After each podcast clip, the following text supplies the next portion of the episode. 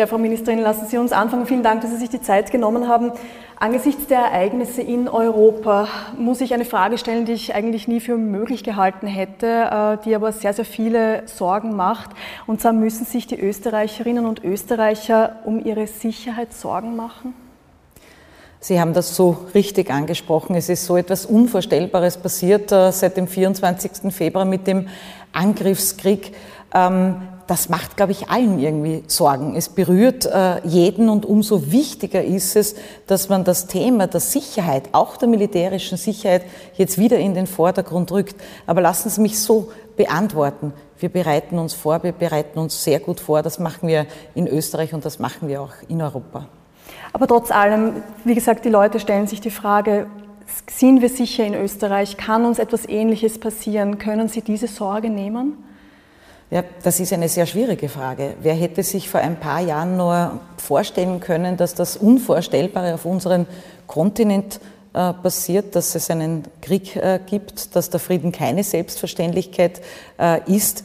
Wenn man sich das Risikobild anschaut, das meine Experten des Hauses vorbereiten, das bis ins Jahr 2030 äh, reicht.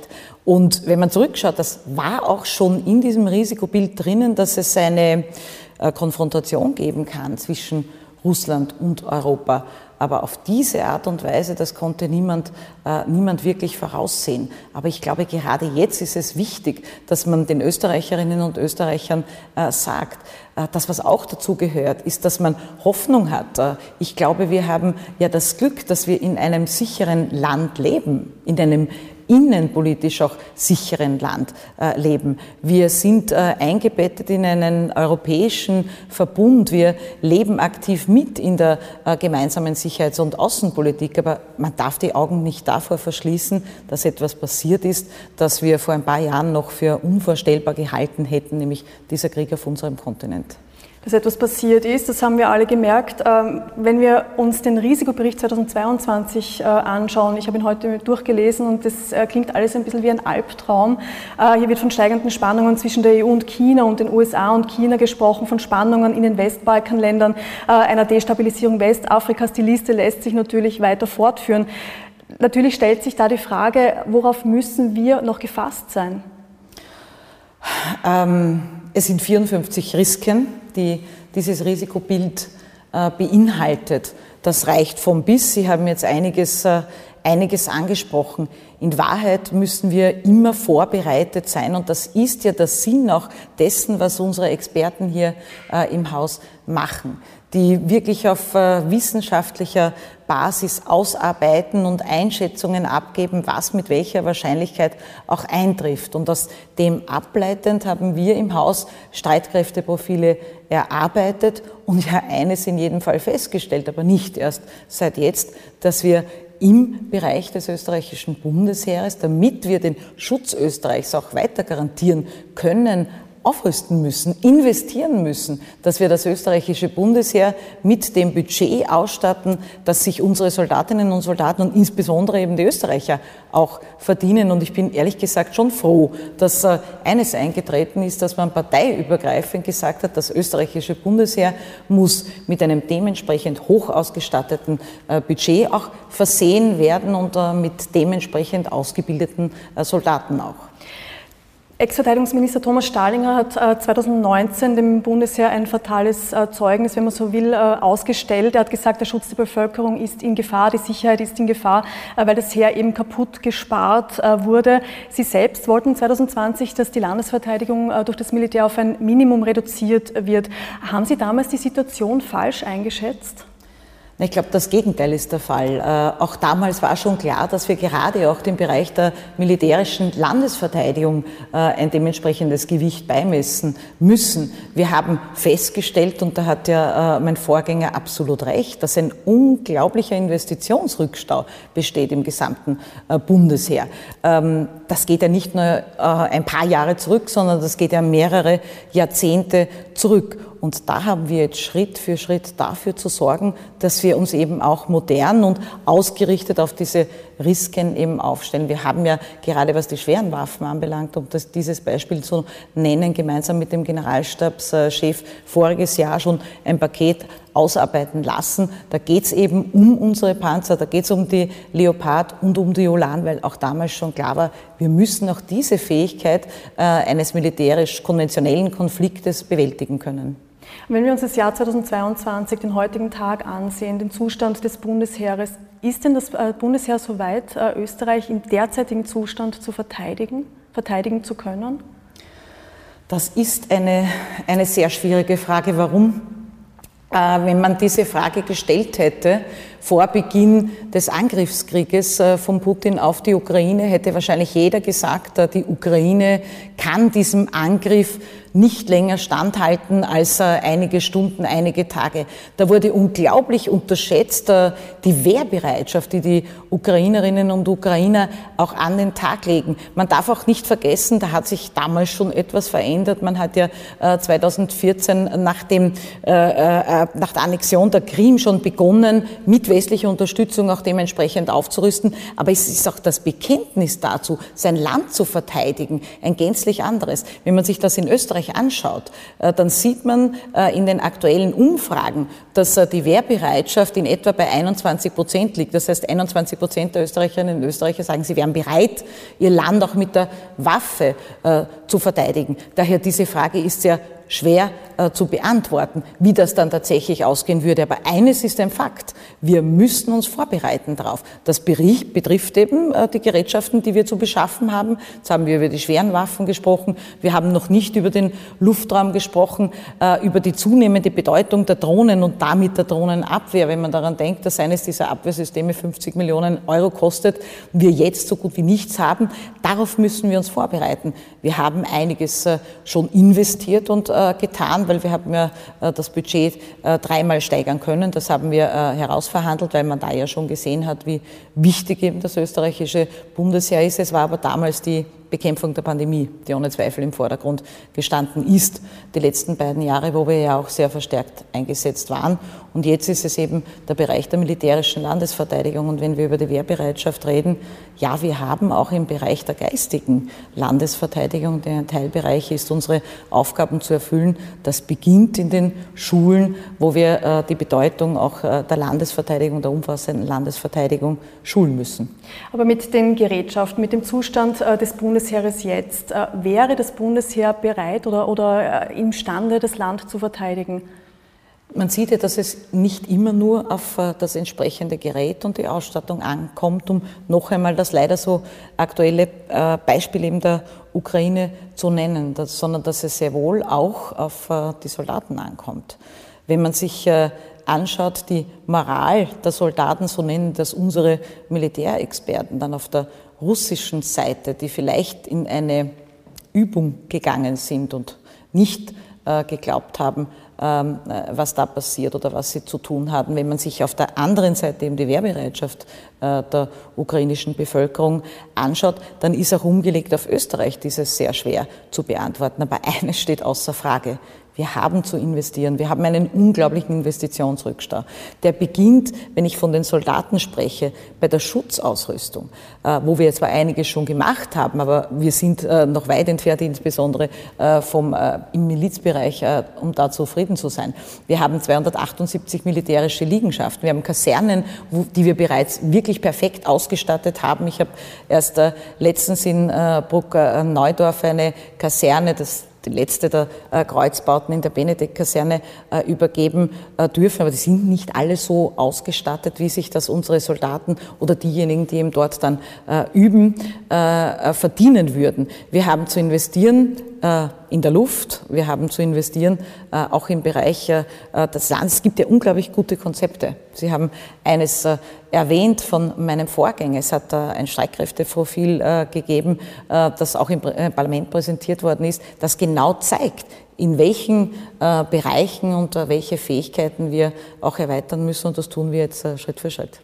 In den letzten Wochen ist ja schon eine Zahl herumgegeistert. Sie haben sich heute äh, darauf auch festgelegt, und zwar äh, bis 2027 soll das, das Heeresbudget auf 1,5 Prozent des BIP steigen, äh, plus eben zusätzlich diese äh, 10 äh, Milliarden Euro extra Budget. Ähm, gibt es denn, was diese Zahl betrifft, bereits einen Konsens äh, vom Koalitionspartner, die das mittragen würden? Ich glaube, das Wichtigste, äh, was war, war eben dieser äh, parteiübergreifende Beschluss, äh, wo steht ein dementsprechend hoch datiertes Budget im Nationalen Sicherheitsrat.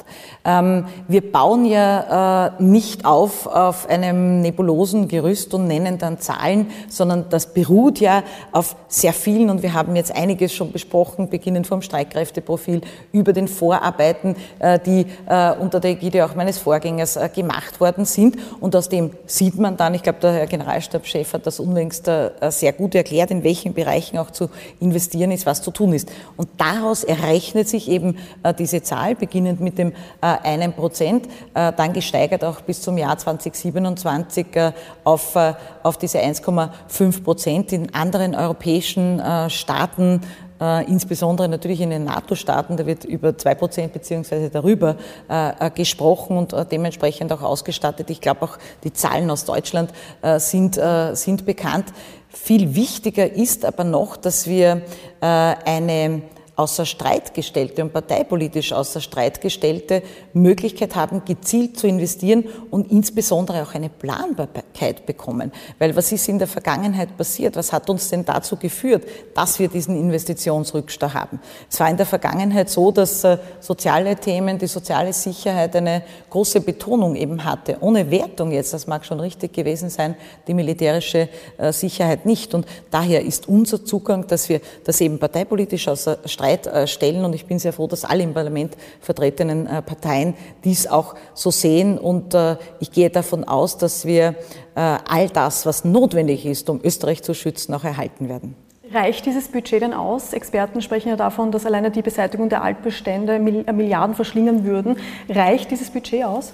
Ja, wir sprechen ja von Milliarden und Sie haben vollkommen recht. Es hat in der Vergangenheit dank der Fähigkeiten und des Einsatzes unserer Soldatinnen und Soldaten ausgereicht, auch Krisen zu bewältigen, die ja auch nicht vorstellbar waren.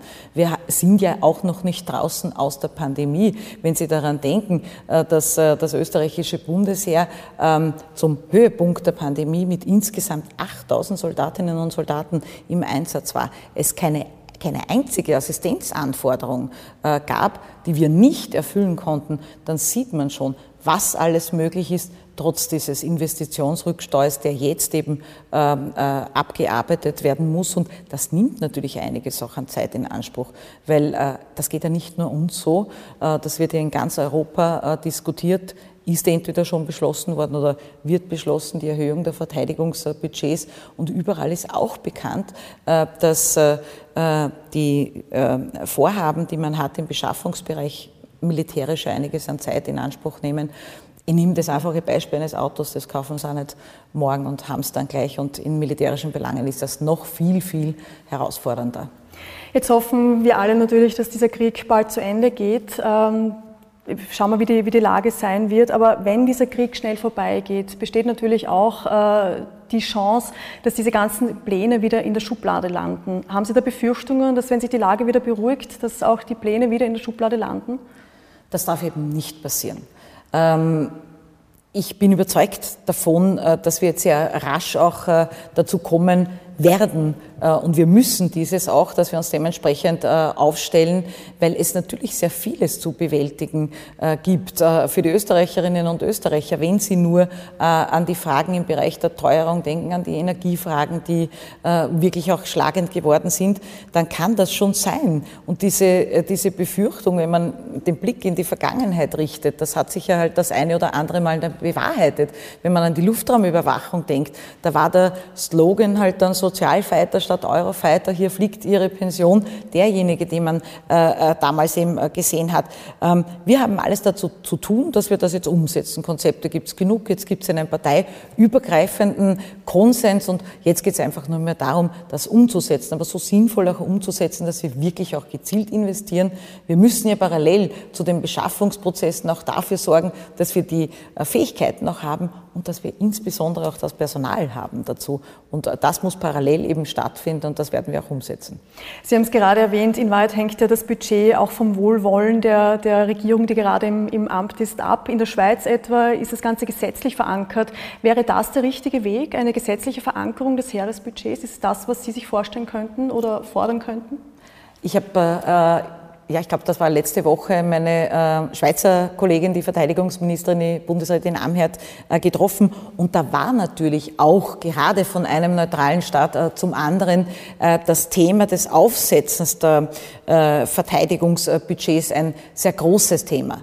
Äh, das meinte ich auch damit, dieses Außerstreitstellen, dieses planbare über eine Legislaturperiode hinweg. Und da ist natürlich ein, ein, eine gesetzliche Möglichkeit, eine, die man in jedem Fall ins Auge fassen muss. Ich glaube, dass die Gelegenheit jetzt eine absolut gute ist, der Zeitpunkt der absolut richtige, äh, richtige ist. Äh, wir haben einen sehr intensiven Austausch äh, äh gehabt mit der Schweizer Kollegin, weil auch die Frage, welche Zahl des Bruttoinlandsproduktes da auch ganz interessant war. Weil vom Anteil her ist das ja relativ vergleichbar. 0,74 äh, Prozent in der Schweiz, 0,72 Prozent äh, in Österreich. Wenn man sich dann die absoluten Summen des Regelbudgets ansieht und weiß, dass wir jetzt zwar beim historisch höchsten sind für das heurige Jahr in Österreich mit 2,73 Milliarden Euro, aber dann sind wir in der Schweiz auf über 5 Milliarden Euro. Eine gänzlich andere äh, Aufteilung, auch die nicht so vergleichbar das auch macht, weil in der Schweiz vieles auch in andere Departements ausgelagert ist. Aber was überall und auch in, bei der Schweizer Kollegin eben gesehen wird, ist das, was Sie angesprochen haben. Äh, dieses ähm, äh, Fixe, um danach auch planen zu können und nicht dem ausgeliefert zu sein, ob sich die Situation eben anders entwickelt, ob eine Regierung wechselt. Denn eines, glaube ich, ist, äh, muss klar sein, das hat ein großer Sicherheitspolitiker, im Übrigen nicht von meiner Partei, einmal gesagt, der leider viel zu früh verstorben ist. Sicherheit darf kein parteipolitisches Marschall haben. Und ich bin überzeugt davon, dass wir den richtigen Weg finden und den dann auch umsetzen werden. Gut, Frau Ministerin, kommen wir zum, zu einem der, der Dauerschlager in den Schlagzeilen, wenn man so nennen möchte, den äh, Eurofightern. Sie haben sich jetzt ähm, dazu bekannt, äh, wir, wir halten äh, an den Eurofightern fest. Äh, was hat sich denn da jetzt geändert, dass die Eurofighter dann doch für Österreich gut sind? Ja, vielleicht darf ich es etwas anders formulieren, weil es nicht, äh, nicht äh, jetzt äh, war, sondern weil es ja ganz klar ist, dass wir verpflichtet sind, schon von der Verfassung her, unseren Luftraum zu sichern. Das machen wir aktiv jetzt mit unserem System im, äh, der Eurofighter, passiv mit unserem System Goldhub, in das wir letztes Jahr erst 20 Millionen äh, Euro äh, investiert haben. Das ist im Übrigen äh, eines, und das uns sehr viele äh, in Europa äh, beneiden. Aber wir haben vorhin schon kurz gesprochen, diese Frage der sozialen Sicherheit. Wie viele Eurofighter braucht man? Braucht man zwei Sitzer? Braucht man Einsitzer? Die Frage, wie ist die Beschaffung verlaufen, das ist eine, eine Sache, die uns ja nicht Jahre bewegt sondern Jahrzehnte. Nicht nur uns und die Bevölkerung, sondern ja nach wie vor noch ähm, die Gerichte auch äh, beschäftigt, was den Beschaffungsprozess anbelangt.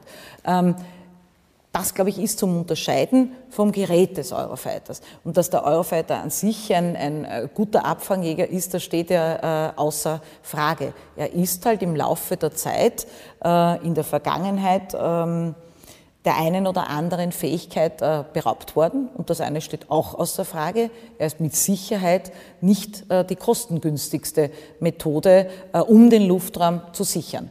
Und das ist auch der Grund und war auch der Grund, warum man auf der einen Seite in Verantwortung für den Steuerzahler, wenn zugegeben wird von einem äh, Konzern, dass im Beschaffungsprozess etwas nicht mit rechten Dingen zugegangen ist, dass man auch dann äh, jeden dieser Wege verfolgt. Wie gesagt, die Gerichtsverfahren sind ja auch noch nicht alle abgeschlossen. Auf der anderen Seite haben wir sicherzustellen, dass der Luftraum äh, überwacht wird. Das passiert auch. Wenn Sie daran denken, dass im Jahr in etwa 50 bis 60 Mal unsere Eurofighter äh, aufsteigen müssen, um äh, Flugobjekte eben, äh, aus dem Luftraum, aus dem österreichischen zu begleiten. Das sind meist äh, Kleinigkeiten wie nicht erfolgte notwendige Bekanntgaben äh, von Flugrouten oder ähnlichem. Aber dann sieht man, dass das funktioniert. Aber auf der anderen Seite ist auch bekannt, ist auch bekannt, was fehlt. Sie, Sie sprechen es vollkommen richtig an. Die Eurofighter fliegen zwar äh, in, in der Nacht, aber das Detektieren, das ist eine dieser äh, Fähigkeiten, die man halt vermeintlich dann in der Vergangenheit äh, sozusagen da hat man halt dann verzichtet darauf, weil etwas anderes wichtiger war. Und wir müssen auch in diesem Bereich ähm, schauen, welches ist äh, der Weg, um das, äh, äh um, um, um das auch perfekt zu machen, aber auch natürlich kostengünstig zu machen. Und da gibt es eben verschiedene Möglichkeiten dazu. Was die Frage der Nachtsichtfähigkeit anbelangt, dass wir da etwas zu unternehmen haben, das steht außer Frage. Verschiedene Möglichkeiten gibt es. Also Saab bringt sich ja jetzt in, in Stellung. Äh, laut einem Bericht der Kronenzeitung gibt es ein, ein, neues äh, ein Angebot, ein Paket, das um ein Drittel günstiger sein soll als äh, die Eurofighter. Das umfasst äh, 14 Flieger inklusive die Ersatzteile. Wollen Sie trotzdem an diesen Eurofightern festhalten oder ist eine Saab-Flotte wieder denkbar? Also ich würde mal so sagen, wenn, das war ja auch eine, eine der Fragen, die wir, der, der wir uns äh, stellen mussten. Es hat das Angebot von Indonesien gegeben, im Übrigen nach wie vor noch keine Absage. Da wurde zwar äh, ein Teilbereich woanders eingekauft, aber wir haben noch keine Absage. Daher mussten wir auch parallel dazu äh, uns informieren und schauen, wo gäbe es Möglichkeiten, weil ich, es darf ja im Bereich der Luftraumüberwachung niemals eine Lücke äh, entstehen. Und da haben wir uns selbstverständlich dann auch andere Möglichkeiten angeschaut. Das war in der Vergangenheit auch schon so. Sollte schnell etwas eintreten, sollte die Möglichkeit bestehen, äh, dass hier ein, ein Verkauf tatsächlich auch stattfindet, dann gibt es ja Möglichkeiten, das mittels Leasing äh, äh, auch irgendwie sicherzustellen. Und dass jetzt natürlich die Unternehmen, die sehen, dass in ganz Europa alle Staaten ihre Verteidigungsbudgets äh, ähm, aufstocken, dass die natürlich dann auch äh, Angebote legen, das steht außer Frage. Wenn dieses eingelangt ist äh, und nicht nur über die Medien angekommen ist, dann werden das die Experten äh, prüfen und dann wird man sehen, was ist äh, die sinnvollste äh, Methode, was ist die auch kostengünstigste Methode. Das ist alles zu prüfen und dann zu entscheiden. Das heißt, die Karten sind neu gemischt und äh, Sie beharren doch nicht auf die Eurofighter. Höre ich das jetzt richtig raus? Ich glaube, die Frage ist nicht so sehr eine Typenfrage. Die Eurofighter sind jetzt da, ein System, das funktioniert, ein System, das allerdings im Beschaffungsweg, wie eben erörtert zu der einen oder anderen äh, Frage noch führt. Aber das, was wir immer gesagt haben, wenn es eine Möglichkeit gibt, das kostengünstiger zu tun, mit dem hätten wir uns ja auch befassen müssen äh, oder müssen wir uns auch, wenn, wenn ein Käufer sich einstellt. Das tut man ja alles in Verantwortung auch für den Steuerzahler, der das letztendlich ja alles zu bezahlen hat. Trotz allem, ich möchte es nur, nur kurz zusammenfassen. Also es gibt noch ein Angebot von Indonesien, dieses, dieses ist aufrecht. Das heißt, man könnte theoretisch die Eurofighter noch an Indonesien verkaufen und vielleicht neue Verträge mit Saab eingehen. Das kann man so zusammenfassen, aber ich würde hier nicht nur ein Unternehmen nennen, sondern das war ja etwas, wo äh, unsere Experten gleich beauftragt wurden, als die ersten Anfragen auch von Indonesien kamen. Welche Möglichkeiten äh, gibt es, äh, um dann rasch, wenn, wenn das so sein sollte, die Luftraumüberwachung sicherzustellen? Da gibt es ja viele Unternehmen, ganz anders formuliert noch auch viele Staaten, äh, mit denen wir hier gemeinsam etwas machen könnten. Weil ähm, die Frage der Luftraumüberwachung, die ist ja für viele herausfordernd.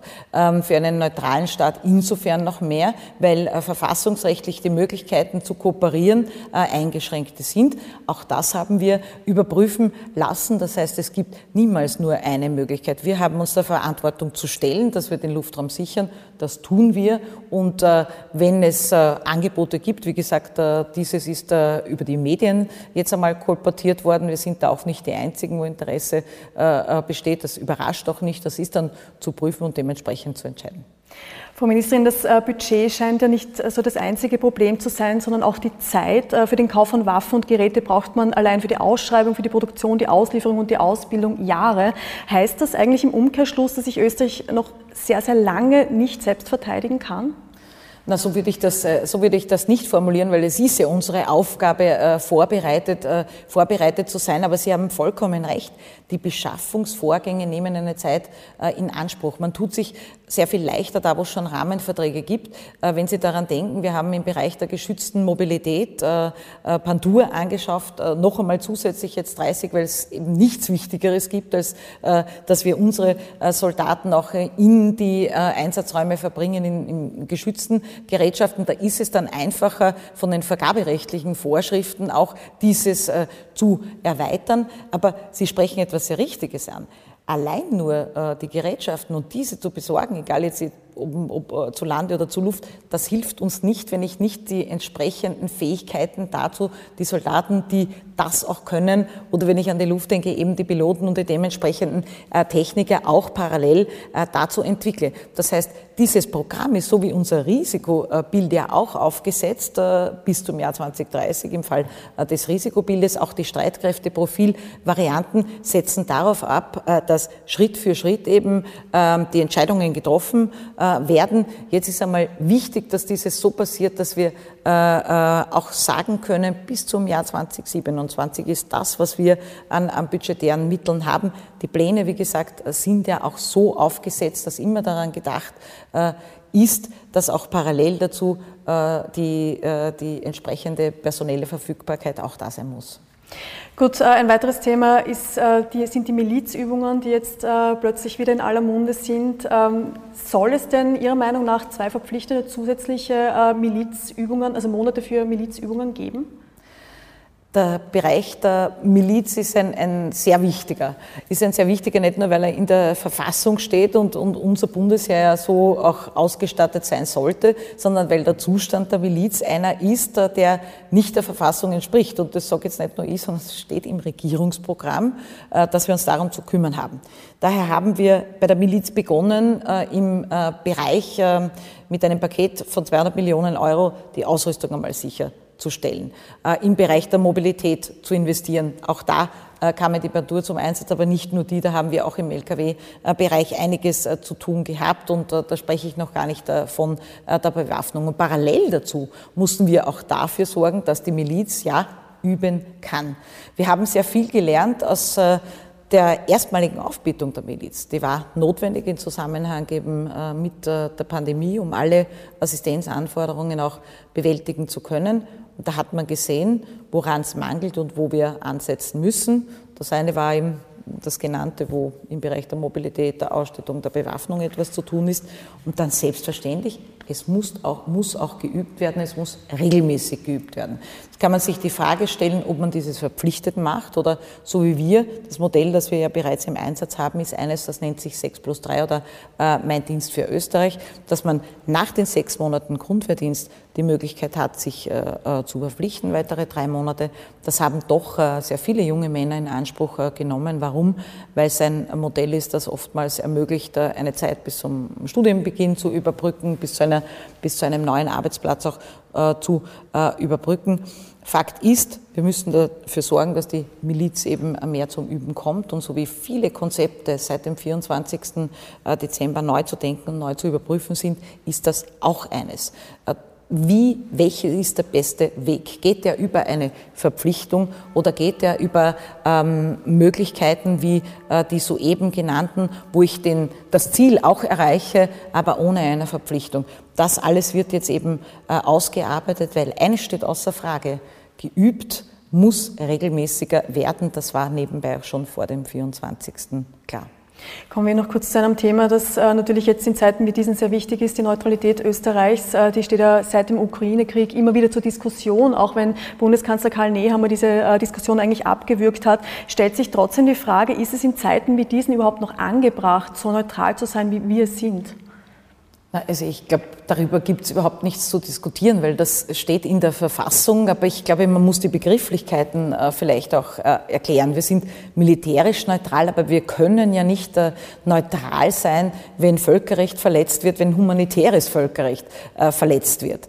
Äh, und wir müssen auch sagen, neutral zu sein heißt nicht, ein Trittbrettfahrer im Sicherheitsbereich äh, zu sein und das sind wir auch nicht. Wir sind mit dem Beitritt äh, zur Europäischen Union durchaus aktiv äh, im Bereich der gemeinsamen Sicherheits- und Friedenspolitik äh, aktiv geworden, Verteidigungspolitik aktiv geworden. Wir nehmen an 16 verschiedenen friedenserhaltenden Missionen teil, im Schnitt mit etwa 1200 Soldaten. Und auch gerade jetzt, wo das neue Grundlagendokument Ende März eben beschlossen worden, 21. März beschlossen worden ist, da sieht man auch, wir erfüllen eine, eine sehr aktive Rolle, die es uns ermöglicht, auch unseren Beitrag zu leisten. Natürlich immer in Grenzen, äh, in unseren rechtlichen äh, Grenzen, die uns äh, die Neutralität vorgibt. Aber wir sind keine Trittbrettfahrer und das lässt sich auch belegen. Im Risikobericht 2022 findet man auch den Satz, dass eine notwendige Luftraumüberwachung in Zentraleuropa heute kaum mehr ausschließlich mit nationalen Mitteln sichergestellt werden kann. Man will mehr auf Kooperation äh, in Europa setzen. Wie lässt sich denn das mit der Neutralität vereinbaren? Das ist genau der Punkt, den ich angesprochen habe im Bereich der aktiven Luftraumüberwachung, wo wir äh, Verfassungsgutachten auch in Auftrag äh, gegeben haben, welche Möglichkeiten es gibt äh, zu kooperieren. Wir machen das in verschiedenen Bereichen ja schon. Wir haben zum Beispiel eben mit der äh, Schweiz ein äh, Nacheileabkommen. Das heißt, wir dürfen wechselweise eben den äh, Luftraum des anderen auch begleiten. Das leben wir im Übrigen auch bei Veranstaltungen insbesondere. Wir haben hier auch die Möglichkeit, im Ausbildungsbereich zu kooperieren. Das heißt, es gibt sehr wohl Möglichkeiten und das ist auch ein Bereich, mit dem sich der strategische Kompass, das Grundlagendokument befasst. Wo können wir, auch wir Neutralen, enger kooperieren? Kooperieren im jeweiligen Rahmen der verfassungsrechtlichen Möglichkeiten. Ich glaube, da gibt es noch Luft nach oben. Eine sehr gute Möglichkeit haben wir in einem anderen Bereich in der Luft äh, geschafft, weil wir haben das größte Beschaffungsvorhaben nach dem äh, Eurofighter, das wir ganz anders aufgesetzt haben, nämlich in einem Government-to-Government-Geschäft. Unsere äh, 18 Hubschrauber, die ja jetzt hoffentlich die ersten dann landen werden heuer, äh, die Leonardo, das haben wir mit dem italienischen Verteidigungsministerium im Rahmen des Government-Government-Geschäftes gemacht. Und da gibt es zum Beispiel auch schon ein sehr gutes Beispiel der gemeinsamen Ausbildung, der gemeinsamen Materialverwaltung, weil jeder Staat ja vor die ähm, Aufgaben gestellt ist, das auch finanziell und budgetär äh, bewältigen zu können. Das sind keine Kinkerlitzchen, wenn Sie die Summen anschauen, über die wir da sprechen. Es gibt auch die Überlegungen einer EU-Armee. Sie haben dem eigentlich immer eine Absage erteilt. Jetzt äh, eben auch in Zeiten wie diesen. Äh, gibt es da vielleicht auch Überlegungen, dass man da mitmacht? Nein, ich glaube, das ist überhaupt kein Thema, aber das, was zu tun ist, und das ist auch ein Teilbereich äh, im strategischen äh, Kompass, das ist die sogenannte schnelle äh, Eingreiftruppe, ähm, die aber auch schon entstanden ist vor dem 24. Wir arbeiten auch da intensiv mit. Ich glaube, man muss da eines unterscheiden. Da ist für Österreich die Teilnahme ähm, eine, die mit der Neutralität vereinbar ist. Das hat der Herr Bundespräsident auch sehr klar äh, ausgeführt. Äh, jetzt geht es darum, wie wird das ausgestaltet. Das soll bis Ende dieses Jahres fertig sein. Und wir von österreichischer Seite her haben eine große Expertise im ABC-Bereich, äh, im Bereich von Luftevakuierungen, im Bereich äh, der humanitären Hilfe und Unterstützung. Und dort werden wir uns selbstverständlich auch aktiv beteiligen, weil es ist nichts anderes, als dass es aufbaut auf die EU Battle Groups, bei denen wir ja auch schon seit 2005 mit dabei sind. Österreich macht bei fast allen Sanktionen gegen Russland mit, bei einer Sanktion nach wie vor nicht. Da geht es ums Gasembargo. Jetzt angesichts der Tatsache, dass äh, es in der Ukraine äh, Gräueltaten äh, gegeben hat, Stichwort Butcher, wäre es da nicht doch überlegenswert, da mitzumachen, sei es nur zeitliche Begrenzung für wenige Wochen, eben bei einem Gasembargo mitzumachen? Furchtbare Bilder, die wir, die wir sehen äh, mussten und sehen müssen, die Sie, die Sie soeben angesprochen haben es ist wichtig, dass die Europäische Union mit einer Stimme spricht. Aber wir dürfen auch nicht blauäugig sein, wenn wir wissen, dass wir in äh, Österreich äh, zu 80 Prozent äh, vom russischen Gas auch abhängig sind. Dann müssen wir wissen, dass wir das nicht von einem Tag äh, auf den anderen sozusagen abstellen können. Das ist furchtbar. Das ist nicht etwas, das wir uns wünschen. Aber äh, da gilt es auch, die Verantwortung äh, zu tragen, damit unsere Familien nicht, nicht frieren müssen, damit die Industrie auch weiter funktioniert. Ähm, da gibt es kurzfristig keine andere Möglichkeit.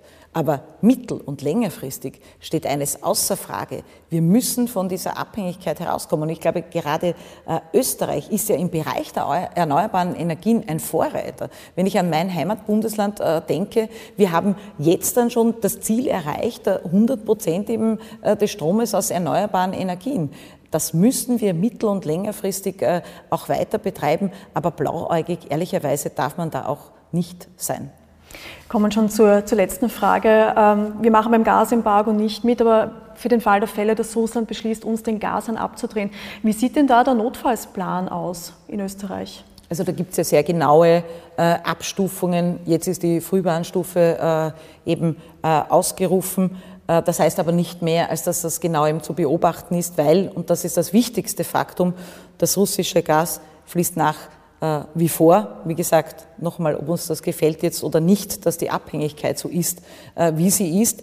Ähm, es gibt dann ein Energielenkungsgesetz, das dann genaue Vorgaben äh, auch gibt. Das sind auch Szenarien, die wir im Krisenkabinett, das es ja gibt, eben seit Beginn des Angriffskrieges unter Führung des Bundeskanzlers, sind Agenten, die eben die Energieministerin sehr genau nicht nur beobachtet, sondern diese Pläne, die gibt es ja und ich sage einmal, zum jetzigen Zeitpunkt ist das Wichtigste, ähm, dass man in dem Bereich jetzt äh, Sicherheit äh, geben kann. Das Gas fließt nach wie vor. Das Bundesheer ist gerüstet für den Fall der Fälle, dass wirklich ähm, das Gas abgedreht wird und ein Notfallsplan in Kraft tritt. Die Notfallspläne sind in gesetzlichen Regelungen äh, vorgegeben. Die Zuständigkeiten sind ja äh, auch geklärt. Als Bundesheer haben wir ohne dies immer vorbereitet zu sein als äh, strategische Reserve der Republik. Aber da sprechen Sie etwas ganz Wichtiges an.